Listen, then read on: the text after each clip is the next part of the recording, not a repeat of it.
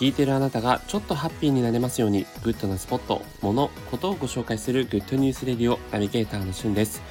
今日あなたにご紹介するのは、音楽ストリーミングサービスの2020年振り返りまとめについてご紹介します。えー、音楽配信サービス、皆さんは何を使っていらっしゃいますでしょうか？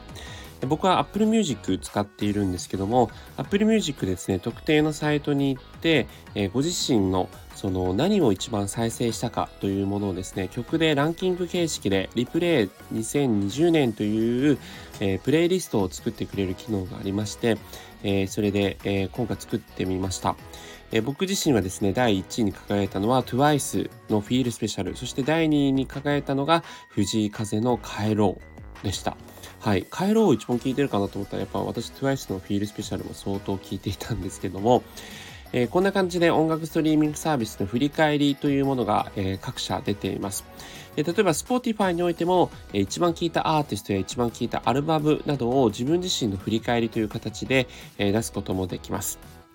そして、Spotify に至ってはですね、Spotify 全体でこの利用している、人たちが何を聞いたかという Spotify Japan ランキングというものも出していまして、2020年国内で最も再生されたアーティスト第1位はオフィシャルヒゲダンディズムでした。2位が BTS、3位がキングヌーという形ですね。国内で最も再生された楽曲は、オフィシャルヒゲダンディズムのプリテンダー。そして国内で最も再生されたアルバムは、オフィシャルヒゲダンディズムのトラベラーということで、えー、ヒゲダンがですね、なんと2020年 Spotify のランキングにおいては3冠を達成したということで、こちらはですね、史上初の快挙ということなんですね。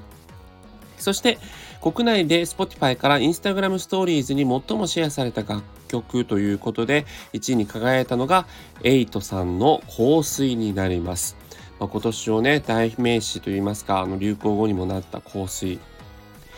えー、見事ね、紅白にも出場されるということで、今からパフォーマンスが楽しみですよね。えー、そして国内で最もハート、いいで、いいねをされた楽曲が、夜遊びの夜にかけるということで、えー、夜遊びはね、紅白出場しませんけど、まあ、2020年、21年、えー、最もブレイクするアーティストにもなっていますので、えー、今をね、感じるこの Spotify のランキング、えー、URL 貼っておきますので、ぜひご自身の振り返りにも見てみてください。それではまたお会いしましょう。Have a nice day!